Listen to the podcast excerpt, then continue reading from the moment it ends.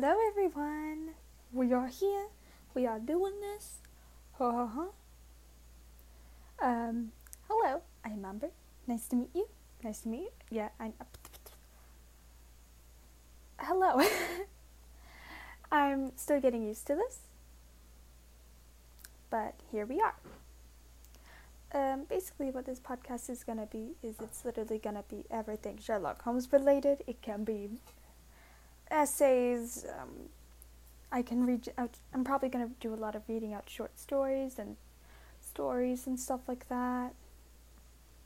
I'm gonna be dis- discussing my opinions, just goofing off, you know, because I literally have no one else to talk to about like Sherlock Holmes because everyone else is like, eh, reading sucks. So here we are. Here we are. Here we are. Here we are. Um, so I decided for the first episode, I'm going to read out my uh, one of my favorite short stories from The Adventures of Sherlock Holmes by Arthur Conan Doyle, which is The Adventure of a Case of Identity. And I'm going to start doing that. The Adventure of a Case of Identity. My dear fellow, said Sherlock Holmes, as we sat on either side of the fire in his lodgings at Baker Street. Life is infinitely stranger than anything which the mind of man can invent. We would not dare to conceive the things which are m- really mere commonplaces of existence. If we could fly out that window, hand in hand, over, over this great city and gently remove the roofs, and peep in at the queer things which are going on, the strange coincidences, the plannings, the cross purposes, the wonderful chains of events working through generations and leading to the most atrocious results. It would make all fiction with its convenient conventionalities and foreseen conclusions most stale and unprofitable. And yet I am not convinced of it, I answered. The cases which come to light in the papers are, as a rule, bald enough and vulgar enough. We have in our police reports realism pushed to its extreme limits. And yet the result is, it must be confessed, neither fascinating nor artistic. A certain selection and discretion must be used in producing a realistic effect, remarked Holmes. This is wanting in the police report, where more stress is laid perhaps upon the platitudes of the magistrates than upon the details which to an observer contain the vital essence of the whole matter. Depend upon it, there is nothing so unnatural as the commonplace. I smiled and shook my head. I can quite understand you thinking so, I said. Of course, in your position of an unofficial adviser and helper to everybody who is puzzled throughout the three continents, you are brought in contact with the with all that is strange and bizarre. But here, I picked up the morning paper from the ground. Let us put it to a practical test. Here is the first heading upon which I come a husband's cruelty to his wife. There is half a com- col- column of print, but I know without reading it that it is all perfectly familiar to me. There is, of course, the other woman, the drink, the blush, the blow, the bruise and the sympathetic sister or landlady. The crudest of writers could invent nothing more crude. Indeed, your example is an unfortunate one for your arguments, said Holmes, taking the paper and glancing his eye down it. This is the Dundas separation case, At, and as it happens, I was engaged in clearing up some small points in connection with it.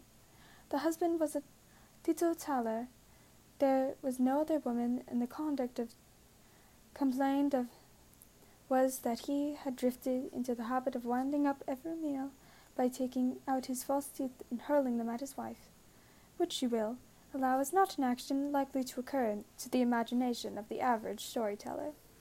Take a pinch of snuff, doctor, and acknowledge that I have scored you over in your example. He held out his snuff box of gold, which with a great amethyst in the center of the lid.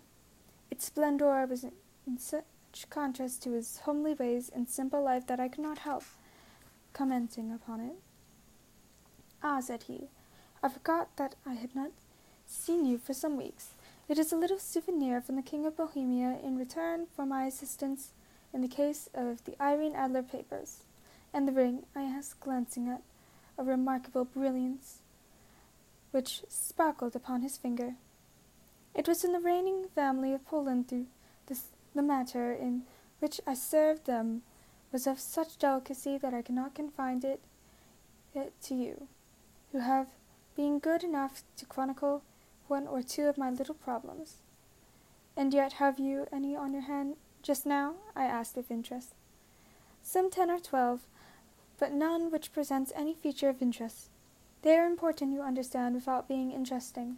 Indeed, I have found that it is unusually in unimportant matters that there is a field for the observation and for the quick analysis of cause and effect which gives the charm to an investigation.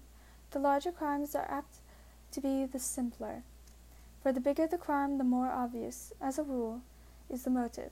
In these cases, save for one rather than rather intricate matter which has been referred to me from Marseilles, there is nothing which presents any features of interest. It is possible, however, that I may have something better before the many minutes are over, for this is one of my clients, or I am much mistaken. He had risen from his chair and was standing between the parted blinds, gazing down into the dull, neutral tinted London street. Looking over his shoulder, I saw that on the pavement opposite there stood a large woman with a heavy fur boa around her neck, and a large curling red feather in broad brimmed hat, which was tilted in a coquettish Duchess of Devonshire fashion over her ear. From under this great panoply, she peeped up in a nervous, hesitating fashion at our windows, while her, fi- while her body oscillated backwards and forwards, and her fingers fidgeted with her glove buttons. Suddenly, with a plunge as of the swimmer who leaves the bank, she hurried across the road, and we heard a sharp clang of the bell. I've seen those symptoms before, said Holmes, throwing his cigarette into the fire.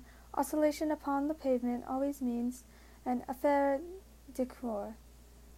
She would like advice, but is not sure that the matter is not too delicate for communication.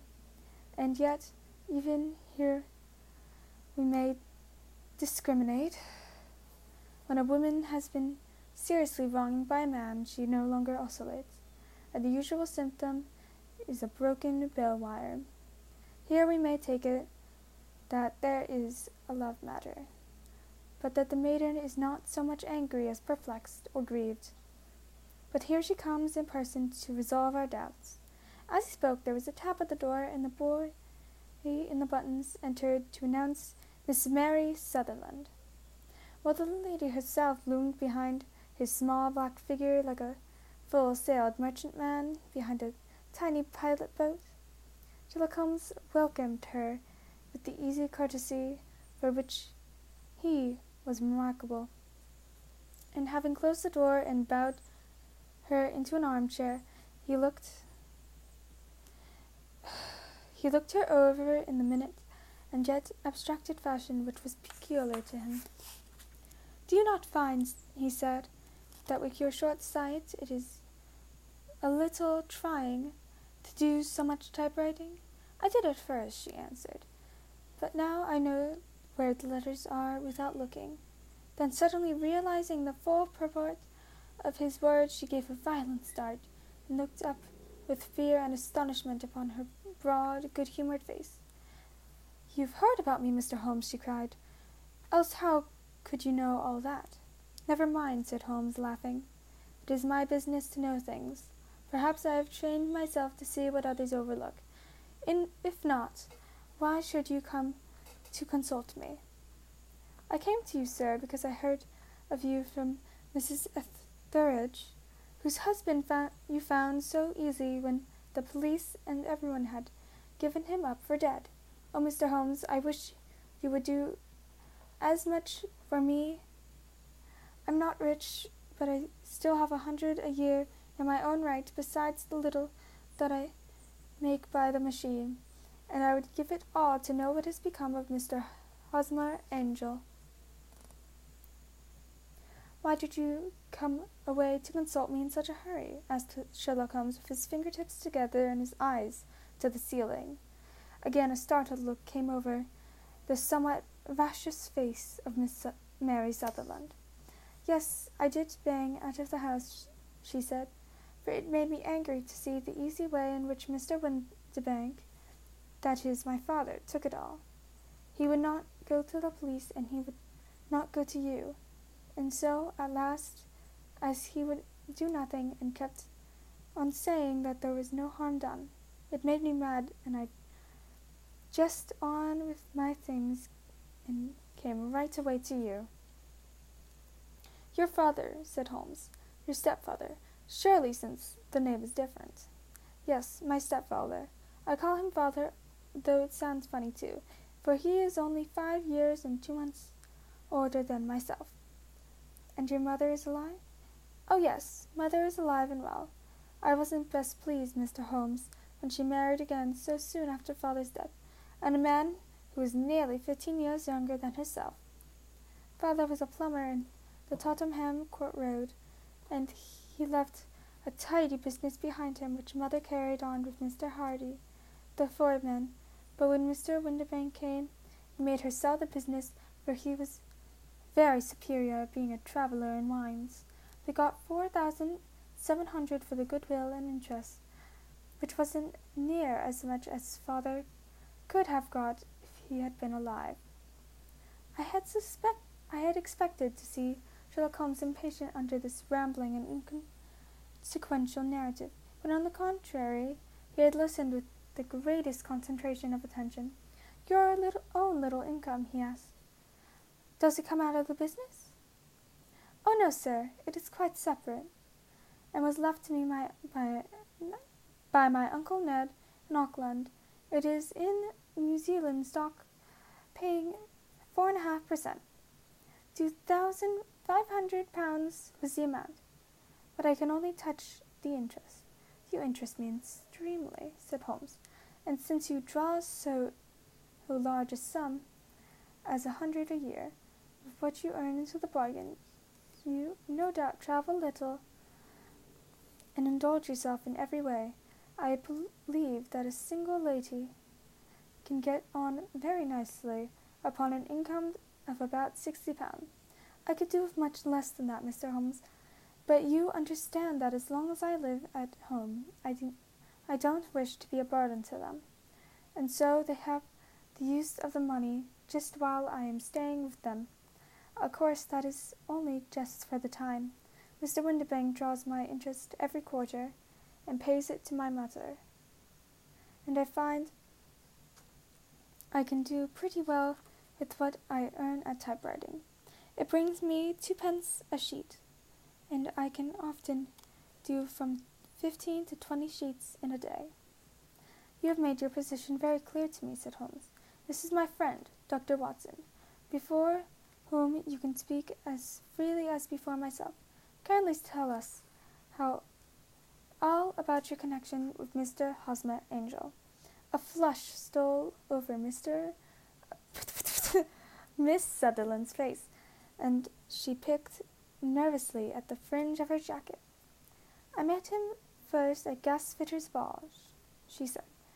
They used to send father tickets when he was alive, and then afterwards they remembered us and sent them to mother. Mr. Windibank did not wish us to go. He never did wish us go to go anywhere.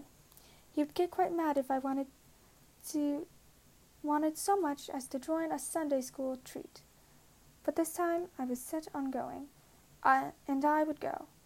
For what, what right had he to prevent? He said the folk were not fit for us to know. When all hold on. when okay. When all father's friends were to be there. And he said that I had nothing fit to wear. When I had my purple plush that I had never so much as taken out of the drawer, but at last when nothing else would do, he went off to France upon the business of the firm. But we went, mother and I, with Mr. Hardy, who used to be our foreman, and it was there I mes- met Mr. Hosmer Angel. I suppose, said Holmes, that when Mr. Windibank came back from France, he was very annoyed at your having gone to the ball. Oh, well, he was very good about it. He laughed, I remember, and shrugged his shoulders and said there was no use denying anything to a woman, for she would have her way. I see. Then at Gasfitter's ball you met, as I understand, a gentleman called Mr. Hosmer Angel? Yes, sir. I met him that night, and he called the ne- next day to ask if we had got home all safe. And after that we met him.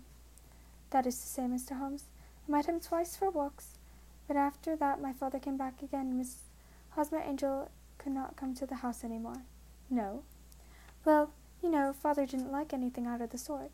He wouldn't have vis- any visitors if he could help it, and he used to say that a woman should be happy in her own family circle. But then, as I used to say to mother, a woman wants her own circle to begin with, and I had not got mine yet. But how about Mr. Hosmer Angel? Did he make no attempt to see you? Well, father was going off to France in a week, and Hosmer wrote and said that if it would be safer and better not to see each other until he had gone, we could write in the meantime, and he used to write he, every day. I took the letters in the morning, so there was no need for father to know. Were you engaged to the gentleman at this time? Oh, yes, Mr. Holmes. We were engaged after the first walk we took. Hosmer, Mr. Angel, was a cashier in an office in Leadenhall Street and what office? That's the worst of it, Mr. Holmes. I don't know. Where did he live then? He slept on the premises. And you don't know his address? No, except that it was Leadenhall Street. And where did you get your at? Where did you address your letters, then? To the Leadenhall Street Post Office, to be left till called for. He said that if they were to be sent to the office, he would be chaffed by all the other clerks about having letters from a lady, so I offered to typewrite them, like he did his. But he wouldn't have that, for he said that when I wrote them, they seemed to come from me but when they were typewritten, he always felt that the machine had come between us. That will just show you how fond he was of me, Mr. Holmes, and the little things that he would think of. It was most suggestive, said Holmes. It has long been an axiom of mine that the little things are infinitely more the most important. Can you remember any other little things about Mr. Hosmer Angel? He was a very shy man, Mr. Holmes. He would rather walk with me in the evening than in the daylight, for he said that he hated to be conspicuous. Very retiring and gentlemanly he was. Even his voice was gentle. He had the quinsy and swollen glands when he was young, he had told me, and it had left him with a weak throat and a hesitating, whispering fashion of speech. He was always well dressed and very neat and plain, but his eyes were weak, just as mine are, and he wore tinted glasses against the glare. Well, and what happened to Mr. Windibank, your stepfather? Returned to France. Mr. Hosmer Angel came back to the house again and proposed that we should marry before father came back. He was in dreadful earnest, and made me swear with my hands on the testament that whatever happened, I would always be true to him. Mother said that he was quite right to make me swear, and that it was a sign of his passion. Mother was all in his favor from the first, and was even fonder of him than I was. Then, when they talked of marrying within the week, I began to ask about father, but both said never mind about father, but to just tell him afterwards and mother said she would make it all right with him. I didn't quite like that, Mr. Holmes. It seemed funny that I should ask his leave, as he was only a few years older than me. But I didn't want to do anything on the sly, so I wrote to father at Bordeaux, where the company has its French offices, but the letter came back to me on the very morning of my wedding. It missed him then. Yes, sir, for he had started to England just before it arrived. Ha! That was unfortunate. Your wedding was arranged then? For the Friday? Was it to be in church? Yes, sir, but very quietly. It was to be at St. Savoy, Saviour's, near King's Cross, and we were to have breakfast afterwards at the St. Pancras Hospital. Hosmer came for us in a hansom, but as there were two of us, he put us both into it, and stepped himself into a four wheeler which happened to be the only other cab in the street. We got to the church first, and when the four wheeler drove up, we waited for him to step out, but he never did. And the cabman got down from the box and looked, there was no one there. The cabman said he could not imagine what had become of him, for he had seen him get in with his very own eyes, with his own eyes.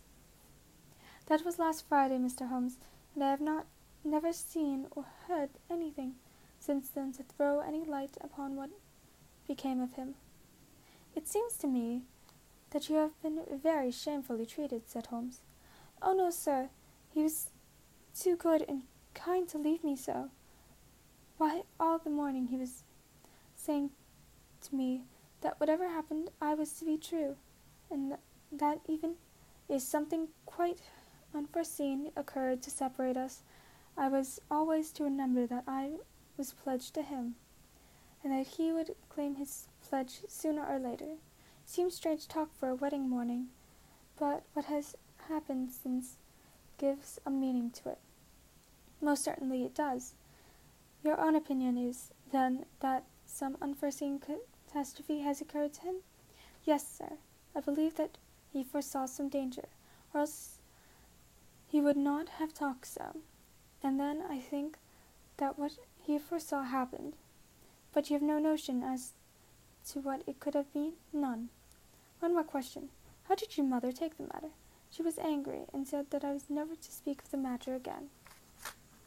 And your father, did you tell him? Yes, and he seemed to think with me and that something had happened, and I should hear of Hosmer again. As he said, what interest could anyone have in bringing me to the doors of the church and then leaving me? Now, if he had borrowed my money, or if he had married me and got my money settled on him, there might be some reason, but Hosmer was very independent about money, and never would look at a shilling of mine. And yet, what could have happened? And why could he not write? Oh, it drives me half mad to think of, and I can't sleep a wink at night. She pulled the handkerchief out of her muff and began to sob heavily into it. I shall glance into the case for you, said Holmes, rising, and I have no doubt that we shall reach some definite result.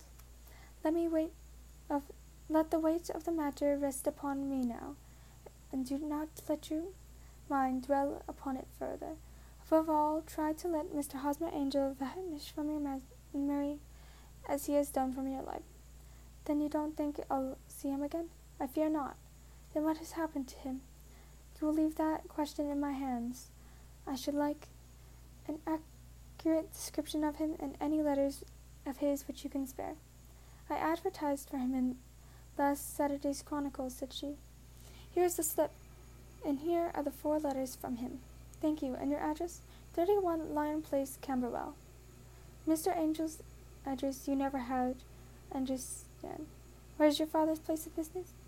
He travels for Westhouse and Marbank, the great claret importers of Fenchurch Street. Thank you. You have made your statement very clearly. You will leave the papers here and remember the advice which I have given you. Let the whole incident be a sealed book and do not allow it to affect your life. You are very kind, Mr. Holmes, but I cannot do that. I shall be true to Hosmer. He will find me ready when he comes back.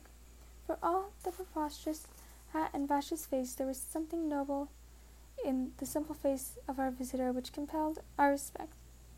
She laid her little bundle of papers upon the table and went her way, with a promise to come again whenever she might be summoned. Sherlock Holmes sat in silence for a few minutes with his fingertips still pressed together, his legs stretched out in front of him, and his gaze directed upwards to the ceiling.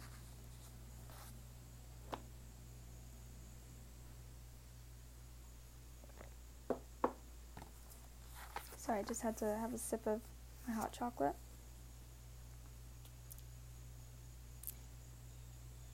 Then he took down from the rack the old and oily clay pipe, which was to him as a counselor, and having lit it, he leaned back into his chair, in his chair, with a thick blue cloud face and spinning up from him and a look of infinite languor on his face. Quite an interesting study, that maiden, he observed. I found her more interesting than her little problem, which, by the way, is rather a trite one. You'll find parallels if you consult my index. In Andover in 77. And there was something of the sort at Hague last year. Old as is the idea. However, there were one or two details which were new to me, but the maiden herself was most instructive. You appear to have read a good deal upon her, which was quite invisible to me, I remarked. Not invisible, but unnoticed, Watson.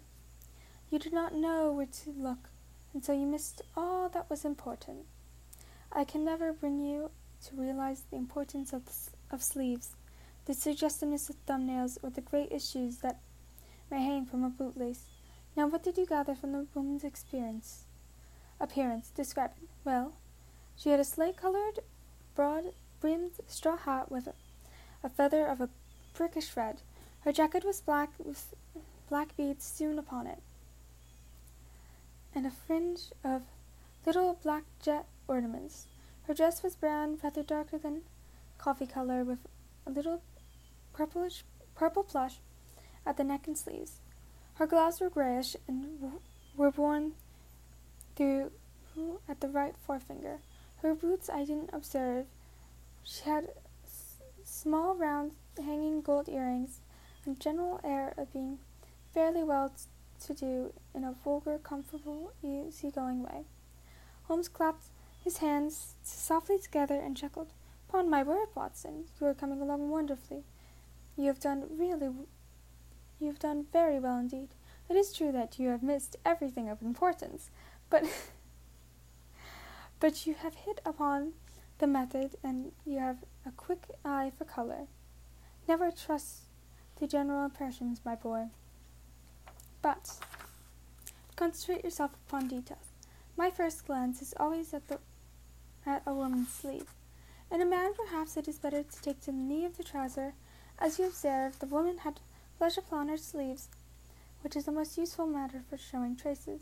The double line a little above the wrist where the typewriter presses against the table was beautifully defined. The sewing machine of the hand type leaves a similar mark, but only on the left arm and on the side of it farthest from the thumb, instead of being right across the broadest part, as this was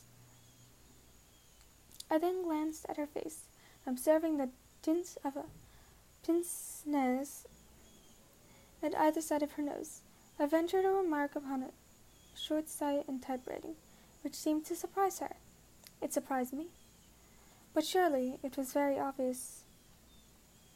I was then much surprised and interested on glancing down to observe that, though the boots which she was wearing were not unlike each other, were really odd ones. The one having a slightly de- decorated toe cap, and the other a plain one. One was buttoned only in the two lower buttons out of five, and the other one at first, third, and fifth. Now, when you see that a young lady, otherwise neatly dressed, has come away from home with odd boots, half buttoned, it is no great deduction to say that she came away in a hurry. And what else? I asked, keenly interested, as I always was, by my friend's incisive reasoning. I noted in passing that she had written a note before leaving home. But after being fully dressed, you observed that her right glove was torn at the forefinger, but did not apparently see that both glove and finger were stained with violet ink. She had written in a hurry and dipped her pen too deep. It must it must have been this morning, or the mark would not remain clear upon the finger. All this is amusing, though. Rather elementary, but I must go back to business, Watson. Would you mind reading me the advertised description of Mr. Hosmer Angel?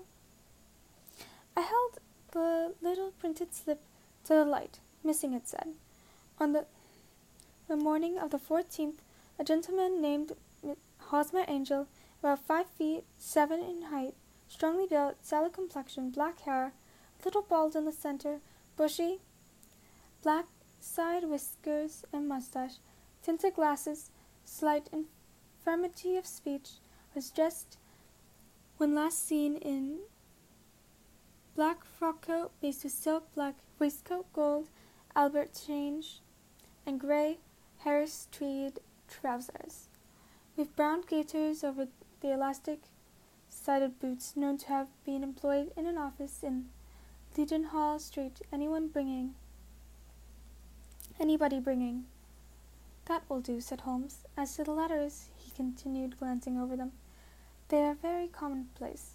Absolutely no clue in them to Mr. Angel. Save that he quotes Balzac once, there is one remarkable point, however, which will no doubt strike you. They are typewritten, I remarked. Not only that, but the signature is typewritten. Look at the neat little Hosmer Angel at the bottom. There is a date, you see, but no superscription, except Leadenhall Street, which is rather vague.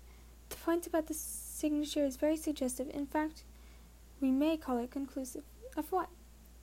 My dear fellow, is it possible you do not see how strongly it bears upon the case? I cannot say that I do, unless it were that he wished to be able to deny his signature if an action for breach of promise were instituted. No, that was not the point. However, I shall write two letters which should settle the matter. One is to a firm in the city, and the other is to the young lady's stepfather, Mr. Windibank. Ask him whether he can meet us here at six o'clock tomorrow evening. It is just as well that we do the business of the male relatives. And now, doctor, we can do nothing until the answers to those letters come. So we may put our little problem mm, upon the shelf for the interim. I had so many reasons to believe my friend's subtle powers of reasoning and extraordinary energy in action that I felt he must have some solid grounds for the assured and easy demeanor which he treated uh, the singular mystery which had which he had been called upon to fathom. Once only had I known him to fail in the case of King of Bohemia and the Irene Adler photograph, but when I looked back to the weird business of the sign of four and the extraordinary circumstances, circum, circumstances connected with the study in scarlet, I felt that it would be a strange tangle indeed which he could not unravel.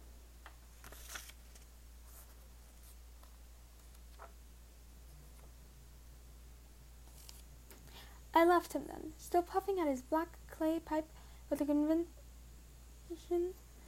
that when I came again on the next evening I would find him held in hands all the clues which lead up to the identity of the disappearing bridegroom of Miss Mary Sutherland.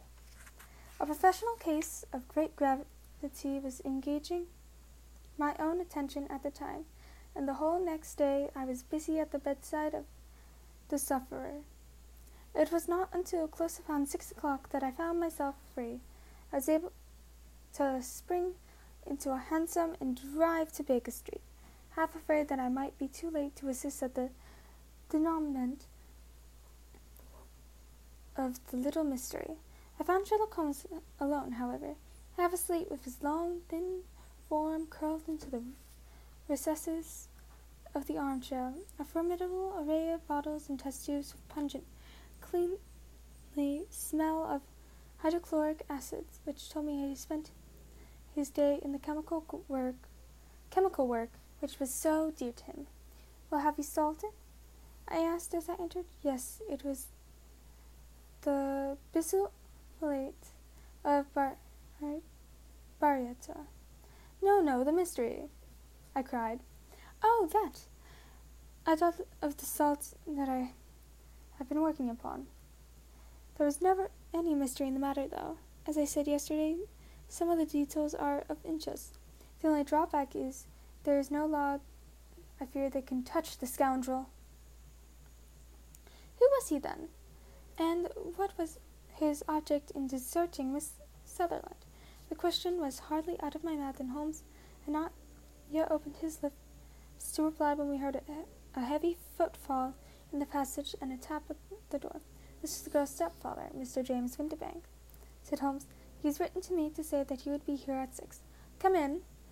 The man who entered was a sturdy, middle sized fellow, some thirty years of age, clean shaven and sallow skinned, of a bland, insinuating manner, and a pair of wonderfully sharp, penetrating gray eyes. He shot a questioning glance at each of us and placed his shiny top hat upon the sideboard, and with a slight bow slided, sitted, siddled, sorry, sidled down into the nearest chair. Good evening, Mr. James Windibank, said Holmes. I think that this is type this typewritten letter is from you in which you made an appointment with me for six o'clock. Yes, sir. I am afraid that I am a little late, but I am not quite my own master, you know. I am sorry that Miss Sutherland has troubled you about this little matter, for I think it is far better not to wash linen of this sort in public. She was quite against my wishes it was quite against my wishes that she came, but she is a very excitable and impulsive girl, as you may have noticed, and she is not easily controlled when she has made up her mind on a point. Of course, I do not mind you so much, as you are not connected with the official police, but it is not pleasant to have a family misfortune like this noised abroad. Besides, it is a useful expense. But how could you find, possibly find this Hosmer Angel? On the contrary, said Holmes quietly, I've every reason to believe that I will succeed in discovering Mr. Hosmer Angel. Mr. Windibank gave a violent start and dropped his gloves.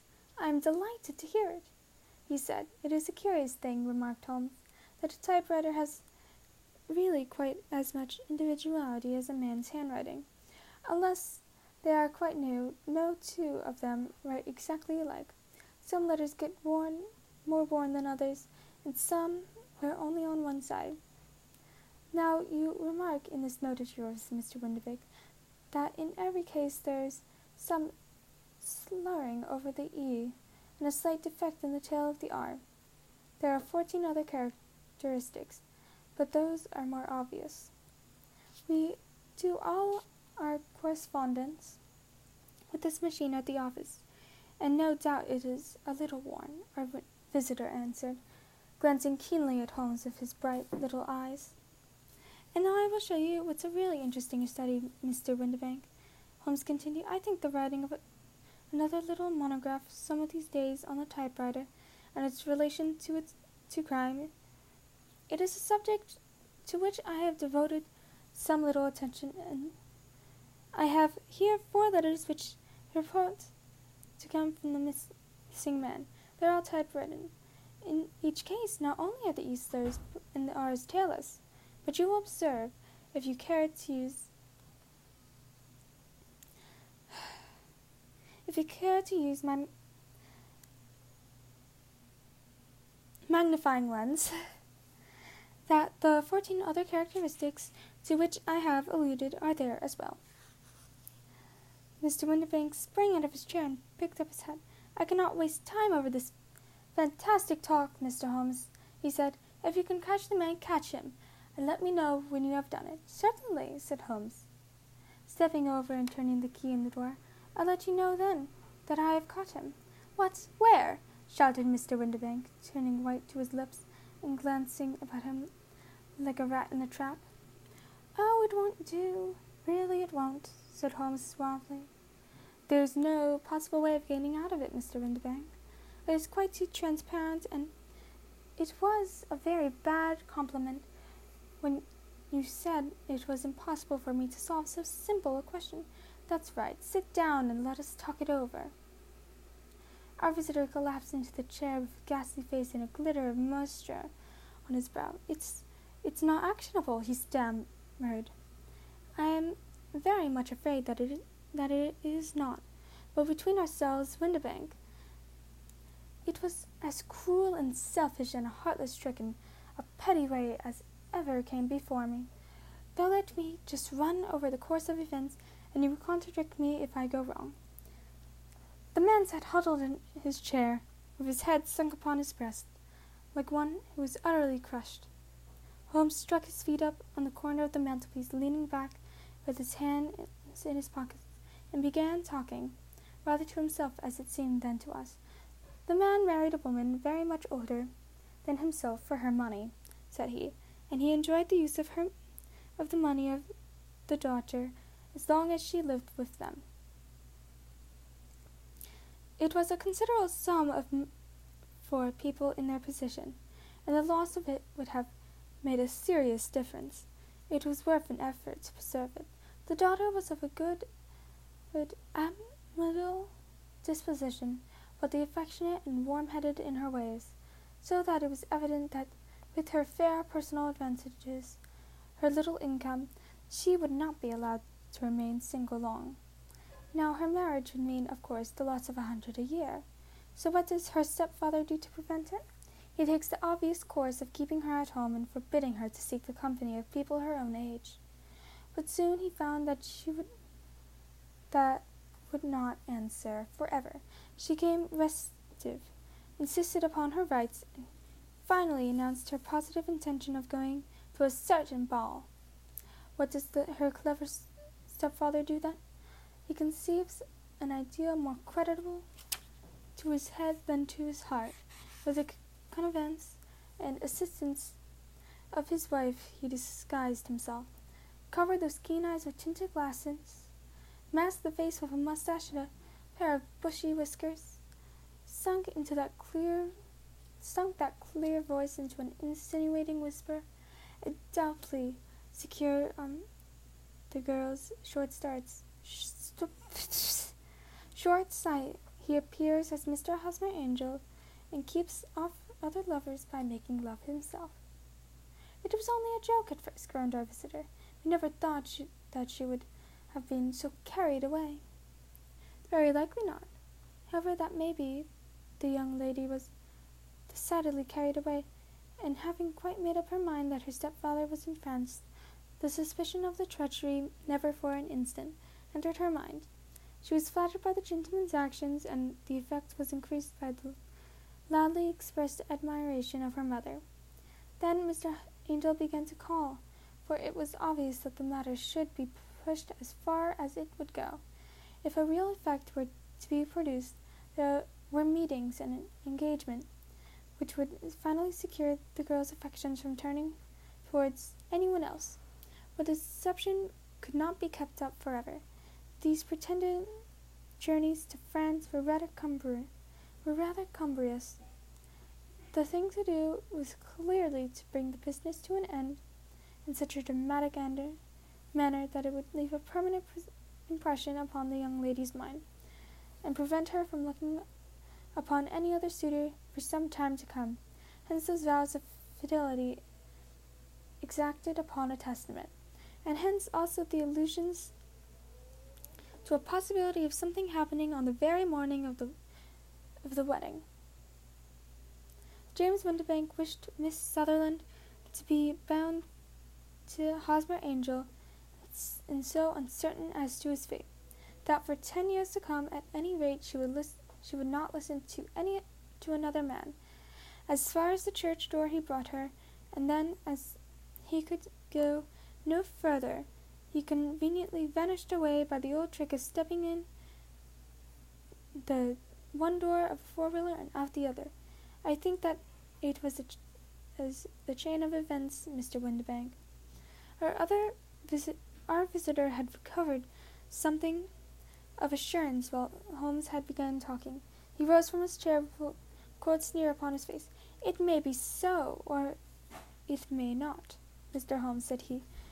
But if you are so very sharp, you ought to be sharp enough to know that it is you who are breaking the law and not me.